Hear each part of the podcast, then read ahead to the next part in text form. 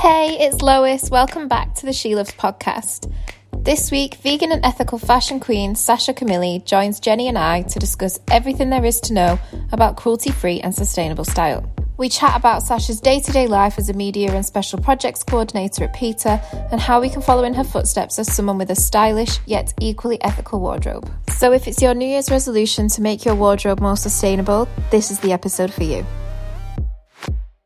Sasha, thank you for joining us today. You've been a major inspiration for me with the whole ethical fashion and veganism. Oh, thank you. I was a big fan of Vilda Magazine. You were quite ahead of your time because you started in 2013, right? Mm-hmm. Yeah, that's correct. So it makes me curious as to like how ahead of the game you were with the whole conscious consumerism, veganism thing. When did your journey start? Oh, wow.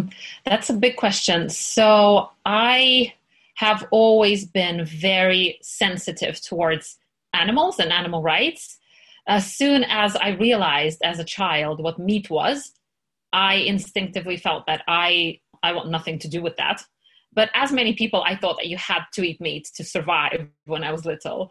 And it wasn't until I actually met a vegetarian that I realized that, hold on, we don't need to be doing this. But it took me so many years to go vegan and sort of make the connection between meat and dairy and eggs and anything else that comes from animals, actually. But once I made that step, I realized that while my diet needed a complete overhaul, I didn't have to edit my wardrobe that much because I already wasn't wearing much leather at all. And I had to phase out some wool, but that was pretty much it. And I'd been working in fashion for a few years at that time. And as I transitioned into my vegan journey, I had a feeling that what I was doing every day was not in line with my values. I felt like a big hypocrite sitting at work all day and writing about leather bags and lizard belts and all of those luxury items that I would never wear myself. And I didn't want anyone else to wear either. So I loved magazines at the time. I'm still a big fan of magazines. I had the idea to create something that I felt was missing in the market at that time, which was a magazine full of inspiration, aspirational photography, really nice lifestyle content, but all of it vegan. So that's sort of how Vilda came about. And a couple of years after I launched Vilda, I left the fashion industry and I started doing what I do now, which is work for PETA as media and special projects coordinator, where I work mainly on fashion campaigns because that's obviously my background. And it's just a completely different way to work. And I'm so happy that I made that transition. Cool. So obviously you've been doing it for a while, like shopping ethically. Is there anything that's kind of behind? Is there anything that you still struggle to purchase that's made ethically, like gloves, scarves, something really random? Oh, wow. Not really. I feel like things have really changed. The market has changed so much since I first started looking into these issues. Back when I was still looking at starting the magazine, first of all, people didn't know what vegan fashion even was. I would get questions like, what do you mean a vegan fashion magazine? Like dresses made out of lettuce? What do you mean vegan fashion? Like no one knew what I meant. And now it's a big industry. We have Vegan Fashion Week.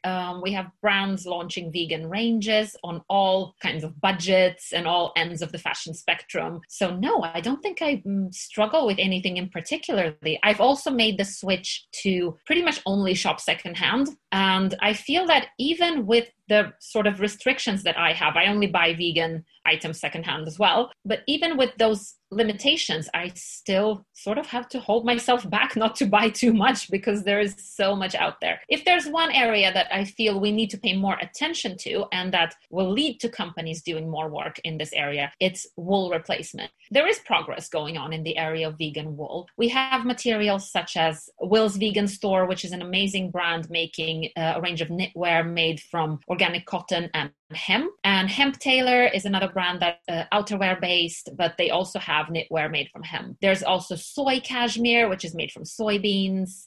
There's Tencel, which is produced from wood. It's made from wood. It's wood pulp cellulose fabric. So there are interesting materials out there. I just feel like they need a bit more information. We need to talk about them a bit more, and that will make it easier for consumers to find their way to these materials, but also it will pave the way for companies to do more in the area of vegan wool. Yeah, that's one thing I struggle with, is that a lot of things, even if something isn't completely wool, it's still got like 5% wool in it. Why? Yeah, that's what companies do, because they want to be able to say wool blend on the label, even if it's like you say, it's 5% wool, but we still have that idea, unfortunately, in our society that materials like wool and leather are seen as higher quality, which is so far from the truth. These materials are very harmful to the environment, and that's another aspect that isn't discussed that much. For example, Australia and New Zealand are the top wool producers in the world, and the sheep who are present in those countries are among the top contributors to methane emissions in those countries. And methane is a very powerful greenhouse gas. It has many times the global warming potential of CO2. Sheep also require resource-intensive feed. They need a parasite treatment that can be very toxic. And it's a very cruel industry. At PETA, affiliates have done 13 undercover exposés where they have filmed undercover at 116 sheep shearing facilities on 4 continents, including in the UK. And every single time, cruelty has been found, abuse of animals has been found. So we definitely need to be talking about wool more to bring down this idea that it's anything other than a cruel, environmentally destructive material. I think people also, if they compare it to leather, they're like, well, I understand that leather's their skin, but wool is just like a haircut. But it's not just the cutting of the wool, it's the whole industry that goes into that. Exactly. Yeah, like you say, many people think that it's a gentle haircut and that if you don't shear the sheep that they will suffer. Yeah. Well, why do people think that? First of all, sheep don't need shearing in their natural state. Think about it. Animals in the wild don't really need humans to come and shear them, do they? It's only because we have bred sheep to produce up to 10 times more wool than they would naturally need. Sometimes they struggle to even stand up because of all the weight of this excess wool. And also people sometimes forget that, well, like you say, they say, well, leather kills the animal or fur kills the animal, but wool doesn't. Well, actually, once the sheep are considered no longer useful to the industry, there's no happy retirement for them. They don't go to sanctuaries. They're all sent to the slaughterhouse, which is exactly the same slaughterhouses as meat animals go to, the same bloody, violent, cruel death that all of these animals face. So you've mentioned your role at PETA there.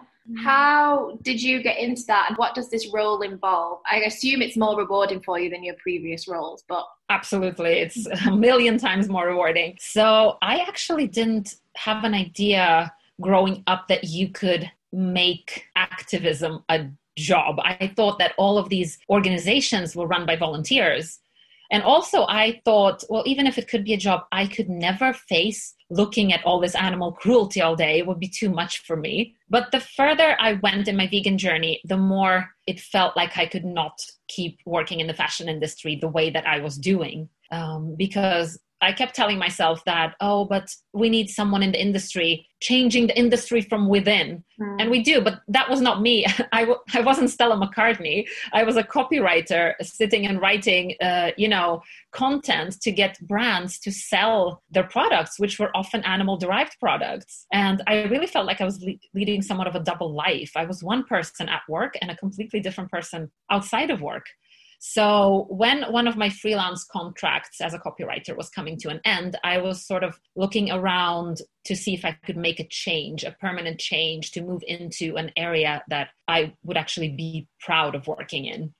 And I had volunteered a bit at PETA at the time, because when I moved to London, I was looking to connect with vegans, to learn more about, because I was just transitioning to veganism myself. And through the volunteering, I sort of learned about the fact that this is an organization that hires people full-time. There's a way to actually work with saving animals. So I applied for a job in PR, and I found that my background in fashion could actually be put to good use. So what I do now is I work on spreading the word about our campaigns in European countries. I work a lot on projects such as our fashion awards, which we do every year. And what that is basically a list of brands, of people, of companies, and of high-profile moments that have happened in the fashion industry. If a big brand bans fur, or if a lot of brands ban mohair, or if anyone does something really significant for animals, we celebrate them in the Fashion Awards, which happen towards the end of the year every year. I have worked with Helsinki Fashion Week on becoming the first leather-free fashion week in the world, which was really exciting. It was really an amazing experience to see. I was actually at Helsinki Fashion Week last year, and it was amazing to see that you can create a high-end fashion event without any use of leather. I've also talked to Stockholm Fashion Week, who didn't show any fur or exotic skins this year. And it's amazing to see all this progress, and it's great to be part of it as well. And it's just a completely different day-to-day working reality for me now, which is so great. Are the awards still going ahead this year, or are they virtual this year? So it's always been virtual. It's not an event. It's never been an event. It's just a way for us to give a shout out to brands, companies, individuals. So it's always been digital. It's something that will happen this year. Yes, we're planning it right now. So your job with PETA sounds really exciting. It sounds like it's kind of a career path that there's different things going on every day, right? But you're also a writer and a public speaker. So what does an average day look like for you? Oh, wow. Okay. There's, like you say, there's a lot of variety. There are hardly ever any day that is the same. But basically, right now, we're all working from home, but that hasn't changed much for me because I've been working remotely for a few years now since I moved to Brighton. So I start in the morning by reading through emails and looking at any kind of urgent projects that need to be done. I send out any, if we're sending out news releases or anything like that, that's typically done in the morning. There are at least a few meetings each week that all happen via Zoom, which is great to actually see people's faces every once in a while. I also am back on my virtual this year speaking tour of universities in the UK. I started this a couple of years ago. I traveled the UK to speak at universities that had fashion courses. It could be fashion design or fashion marketing or business or anything fashion related. And I would talk to students about our fashion campaigns and about how animal-derived materials are produced, and also about the innovation that's happening in vegan fashion. And that's something I still do now, only via Zoom instead. And it's great how technology has been helpful, and I've been able to continue doing this without actually getting on trains. That's one of my favorite projects, I would say, one of the most rewarding projects. And as for my other sort of side projects, I do a lot of writing. I work with several vegan websites and ethical living websites and magazines in several countries. And that's something I tend to do in the evenings. I write a lot about material innovation. I interview people who are doing exciting things in the area of vegan sustainable materials. I sometimes write about if there's any campaigns that are gaining momentum in the fashion industry, such as, for example, exotic skins that got a lot of attention this year in relation to the pandemic. The origins of the pandemic were discussed and where it originated. And there was this research around use of exotic animals. And while we often tend to talk about food first, there's actually the fact that exotic animals are also used for fashion, such as luxury bags and shoes and belts and accessories. And the way that these animals are raised and kept are very similar to wet markets and live animal markets like the one where COVID-19 is believed to have originated. So that's something I wrote about to get more attention to the way we use animals and our relationship with animals. That definitely needs to change. Yeah.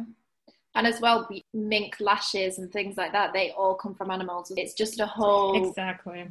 As humans, we've just become so dependent on animals. It shocks me every time I make the connection.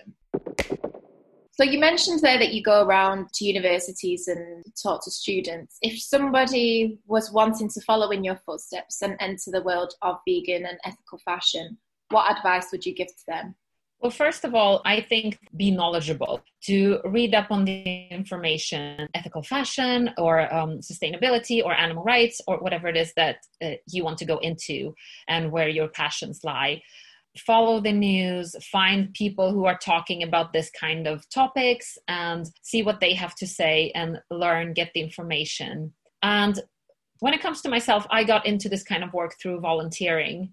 So that might be if you're stuck in a job and it's not what you want to do and you want to kind of change direction, or if you're maybe in university and it just choosing your direction. Volunteering can be a really good way to get a foot in the door, to meet people, to find out more about the industry. And also don't be afraid to be proactive.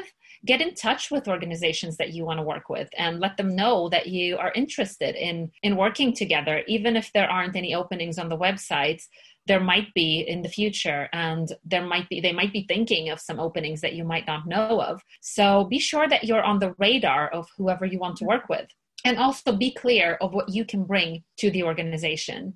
When I first interviewed at PETA, I didn't come from a background in animal rights other than volunteering, which I've done for a while in different areas throughout my life. But I'd never worked for an animal rights organization or any kind of charity organization before.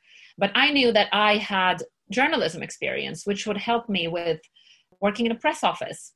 So I'm sure that everyone has some kind of transferable skills that they can bring to a role in this area. Because if you think about it, sustainable fashion as an industry is still quite new.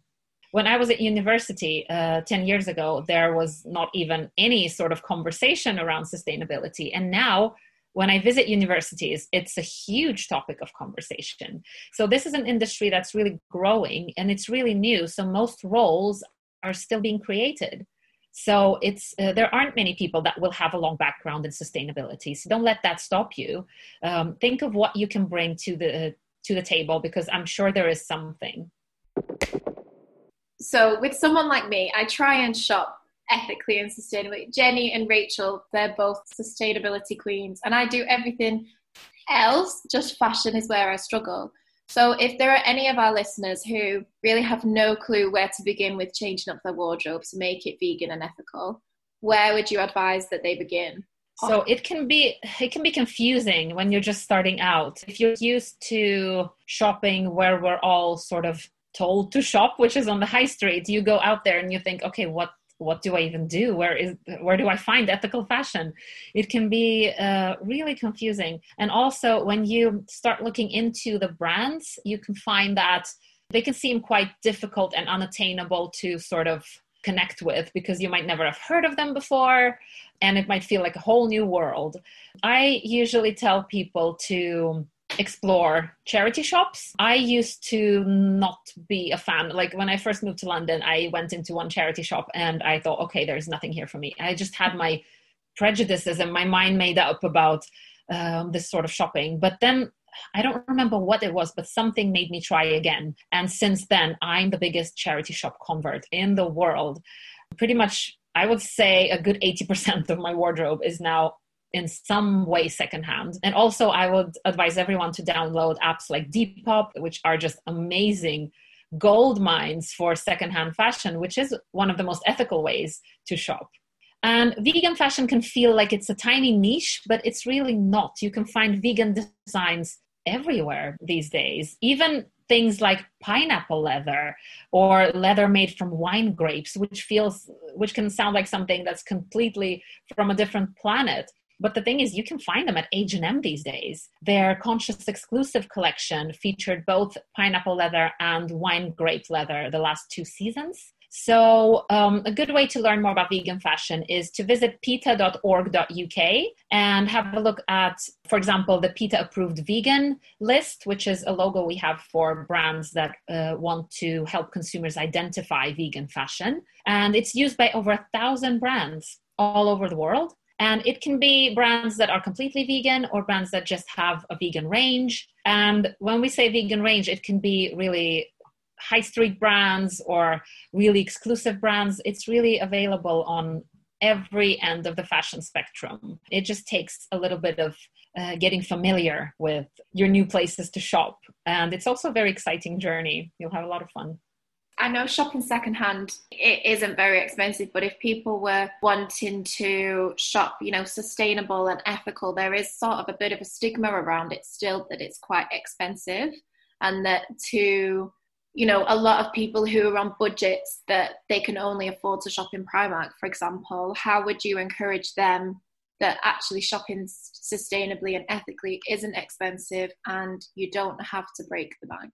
And I get this question a lot when I'm in universities, obviously, because people there are students, so they are often on a budget. It is true that sustainable fashion costs more, and there are reasons for why it costs more. For example, we're used to seeing things on the high street sold really cheap, and now we know why they're so cheap. It's because the people making these garments don't get paid almost anything at all.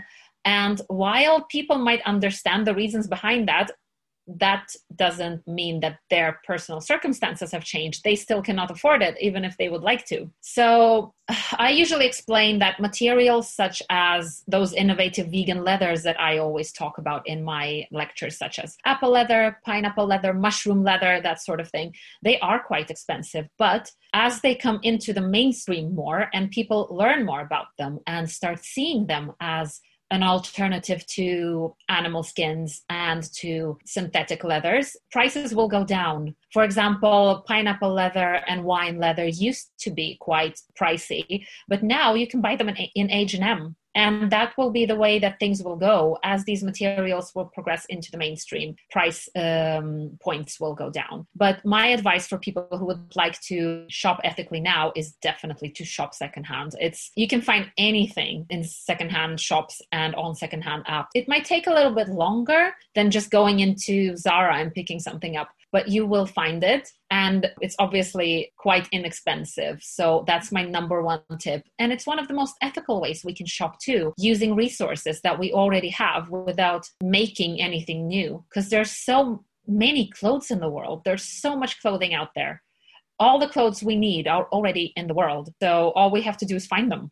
It's interesting about mention H&M and their sustainable lines. What do you think about the topic of greenwashing? I know it's mentioned a lot, but do you think it's acceptable to purchase from high street brands as long as you're purchasing from like their sustainable line? So I think there's different points of view on this, because if a brand makes something that is, I think labeling something as sustainable is quite tricky, because it has so many factors. A sustainable garment, what even, do we know what that even means? Just because something is made from a more sustainable material, does that mean it is sustainable as a garment? What are the conditions that it was made in? What about the people who made it? How were they treated? What conditions are they working in? Do they get a living wage? There's so many factors to consider before you say that something is sustainable. What we have seen as vegan fashion campaigners is that vegan materials, sort of, there's a new way of seeing vegan materials, because it used to be either you buy leather or you buy synthetics, and none of these options are great for the environment. There is research to say that leather is the most polluting fabric in fashion because of raising animals and the incredible impact it has on the environment. Obviously, animal agriculture is one of the leading causes of climate change, but that's not often taken into consideration when we talk about sustainable materials. Often we talk about how bad plastic is for the environment, and it is. It's really awful. But we need to keep in mind that leather is even more polluting.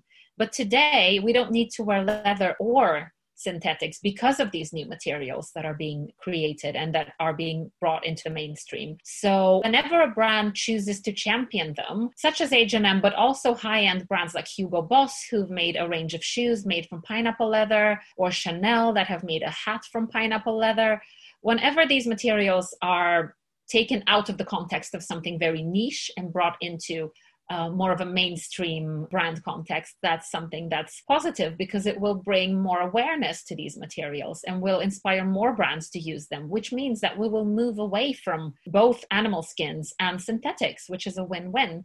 But I think what's really important is that we look at the volume of things that we produce. The way that we consume fashion today is mainly unsustainable because of how much of it there is. Some labels have 50 collections every year. That's like one collection a week. If you think about how it used to be that you had your nice dress and you had your everyday dress, and then it sort of progressed into two collections per year, and now we have 50. It's been a crazy development, and that's where slow fashion comes in, that movement to say that we need to slow down and just make less and use what we already have. And that, I think, is the true key to being more sustainable. So let's talk a bit about your book, Vegan Style. Was publishing a book kind of always a goal of yours, or did it kind of happen naturally and unexpectedly? I've always wanted to. It's just that before I got into vegan fashion, I wasn't sure. Like, I've tried writing several novels before. That didn't go very well, never finished one. But when I started exploring vegan fashion, I, around the same time, or maybe a year and about a year and a half after I started Vilda, I thought that just like with the magazine where I spotted the gap in the market, I thought it was the same with books. Back then, around 2015, there were lots of books coming out about living as a vegan, and they were all beautiful. They were all really well made and really nice to look at, but they were all about food. There were so many recipes, and that's boomed now as well. It's always, and they're gorgeous, but there was nothing around the other aspects of being a vegan, and that's where I thought I could share some knowledge and share the things that I was learning myself. So when I first started working on this book in 2015, I contacted several literary agents and publishers. And once again, I was met with a lot of confusion. Nobody knew what I was talking about. Nobody understood what vegan fashion even was. And then I just kept writing. I just kept working on it. And I thought, I'll get it out somehow. And when I was done, which was around late 2018, I tried again. I sent a proposal to agents and publishers. And this time it was completely different. The response was very positive, lots of interest, because vegan fashion had in the meantime become a thing. It was a trend. People were talking about it. And I'm very happy to have worked with my publisher, Murdoch Books. They're in Australia, but they also have an office in London. I'm very proud of what we did. What I wanted to accomplish was a very inspirational, aspirational, beautiful book. I wanted to be something that people wanted to hold in their hands and leaf through, because one of my goals has always been to elevate the image of vegan fashion. And I feel like we did that. I'm very proud of the product. I'm very happy when I see it in bookstores and when I spot it in the library. And every time I get messages from people who've read it, I'm always happy to hear from readers. Yeah, I look at it as a very positive experience and a dream come true. Would you write another book, do you think? Absolutely. I'm working on one now. Oh, amazing. Just planning one. Yeah, definitely. It's quite different, but I'm always interested in writing more, and it's a huge passion of mine. So I think I'll always be writing stuff in one form or another. We have that in common. Mm-hmm. I was going to say that's like you, Jenny.